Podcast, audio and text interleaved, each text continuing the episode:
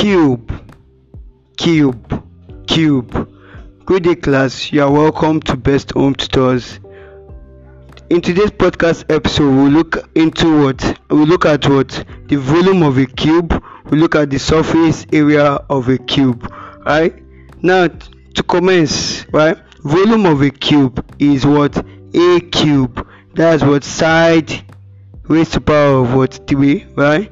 Then surface area of a cube is what? 6a square right?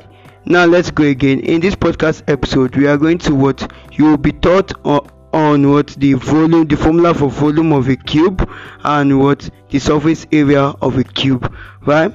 Now volume of a cube is a cube. That's a raised to power of what? 3 which is equal to side what? Raised to power of 3 and the surface area of a cube is 6 times a raised to power of square. That's 6a square right?